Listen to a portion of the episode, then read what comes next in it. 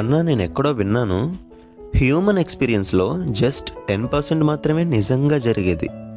మిగతా ninety percent అంతా వాటికిచ్చే రియాక్షన్సే. నాకెందుకో ఈ డైలాగ్లో ఖచ్చితంగా నిజముంది అనిపించింది.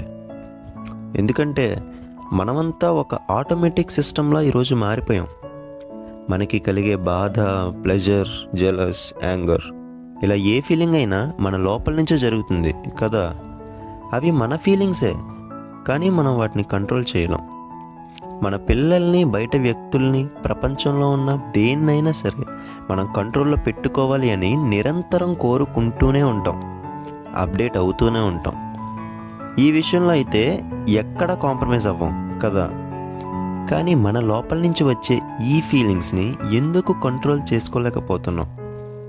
ఇక్కడ కంట్రోల్ చేసుకోలేకపోవడమే ఒక వెనకడుగు అంటుంటే అన్ఫార్చునేట్లీ చాలామందికి అసలు వాటిని కంట్రోల్ చేయొచ్చు అనే విషయం కూడా తెలీదు. అసలు అవి వాళ్ళ లోపలవే అన్న విషయం కూడా గుర్తించరు. వాళ్ళ ఎమోషన్కి ఫీలింగ్కి అవతలి వాళ్ళు కారణమని జీవితాంతం అనుకుంటారు. కోర్స్ బయట వాళ్ళ వల్ల అవి బయటికి రావచ్చు. కానీ అల్టిమేట్గా అవి మీలోనే కదా జరుగుతుంది. మరి ఎలా కంట్రోల్ చేయాలి? అదే ఇక్కడ క్వశ్చన్ మీకు ఏదైనా ఫీలింగ్ బాగా కలిగితే దాని గురించి మొత్తం తెలుసుకోవాలని లేదా? మనం బయట కొనే చిన్న చిన్న వస్తువులనే మొత్తం అది ఎలా పనిచేస్తుంది? ఎంతకాలం ఉంటుంది? దాని వారంటీ ఎంత? అని మొత్తం తెలుసుకున్నాక కానీ కొనం. అది జస్ట్ వస్తువు. కానీ మీ ఓన్ ఫీలింగ్స్ గురించి తెలుసుకోవాలి అని మీకు అస్సలు లేదా? దాని స్టార్టింగ్ పాయింట్ ఏంటి? ఎందుకు ఇది ఎలా వస్తుంది? ఎక్కడి నుంచి వస్తుంది? ఇది నీ జీవితం. ఇది నేర్చుకోకపోతే ఏదో ఒక రోజు అదే మిమ్మల్ని మింగేస్తుంది. ఇది మీకు ఫుల్గా అర్థం అవ్వాలి అంటే మీరు ఏ ఫీలింగ్ వచ్చినా దాన్ని ఫుల్గా అనుభూతి చెందండి. బాధ కలిగితే బాధని ఫుల్గా అనుభవించండి. ఎందుకు దాన్ని స్కిప్ చేద్దాం అనుకుంటున్నారు? స్కిప్ చేస్తే పోతుంది అనుకుంటున్నారా ఎక్కడికి పోదు. వస్తే రానివ్వండి.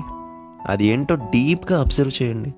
అలా అబ్జర్వ్ చేస్తూ మీరు ఒక లెవెల్ అబ్జర్వేషన్ గనక దాని మీద పెడితే అప్పుడు మీకే తెలుస్తుంది బాధ అనేదే అసలు లేదు అని.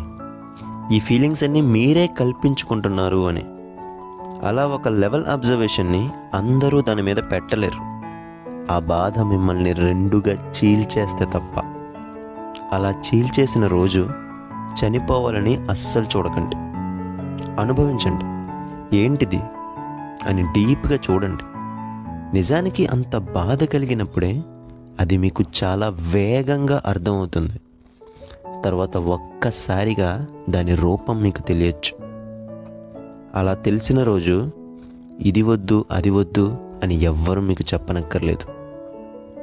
ఏది ఉండాలి ఎలా ఉండాలి అని మీరే ఒక రాజులా నిర్ణయించుకోగలరు.